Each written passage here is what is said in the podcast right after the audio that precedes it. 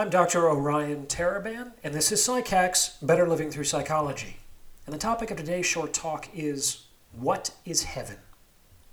So I was thinking about this subject the other day, and immediately what came into my mind when I considered the concepts of heaven and hell was that heaven was a place of eternal pleasure and comfort, like being fed grapes by gorgeous angels while I recline on some divine divan, and that hell was a place of unrelenting pain and suffering, like being stabbed with pitchforks by hideous demons while I'm pursued through fire and brimstone. And I think this is a very superficial conceptualization, but I also think it's the most prevalent view of those concepts in society. And you can see how obviously they are connected to hedonic principles, that hell is pain and heaven is pleasure.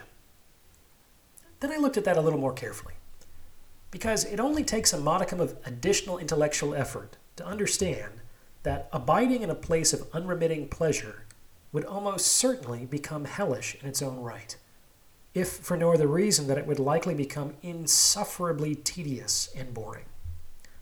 So then I thought that maybe, for me personally, heaven doesn't look like just luxuriating in pleasure and comfort. So what might heaven look like for me? And I thought, heaven for me might actually look like a video game, an action-adventure game like The Legend of Zelda, or a role-playing game like Final Fantasy. In the game, I have to overcome great challenges by overcoming smaller challenges, collecting key items, and leveling up important stats along the way. And all of these challenges are linked in an overarching quest to save the world or to defeat a great evil or something like that.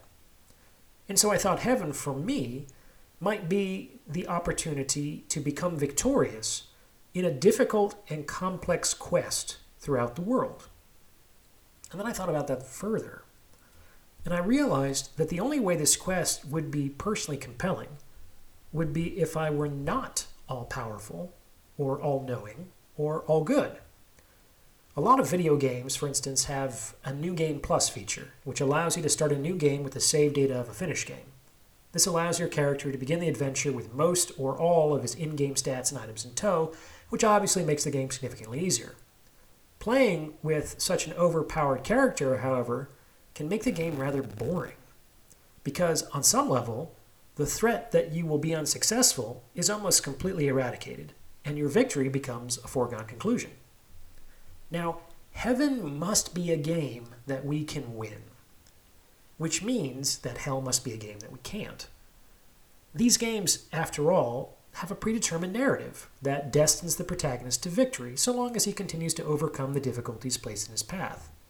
But by the same token, for the game to be emotionally compelling, it has to at least seem as though we could possibly lose.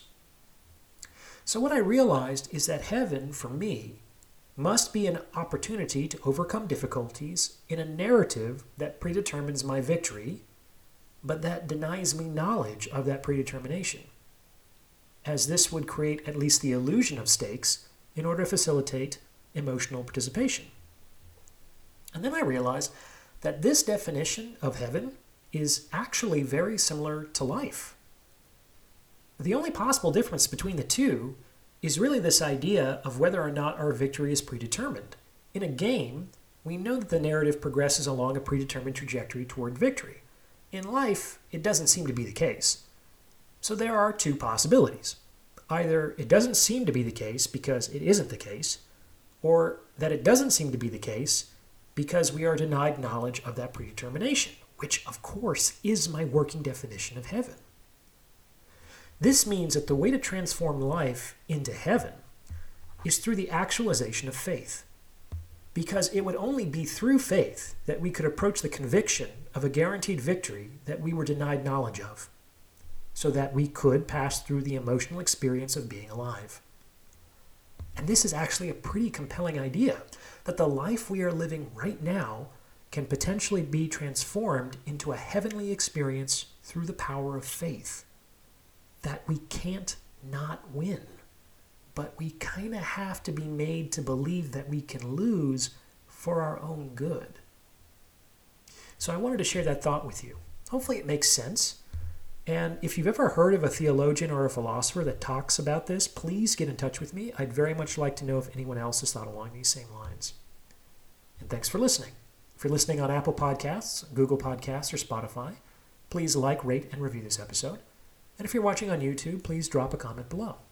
Finally, if you'd like to schedule a consultation, you can reach me at psychhackspodcast@gmail.com. Talk to you soon.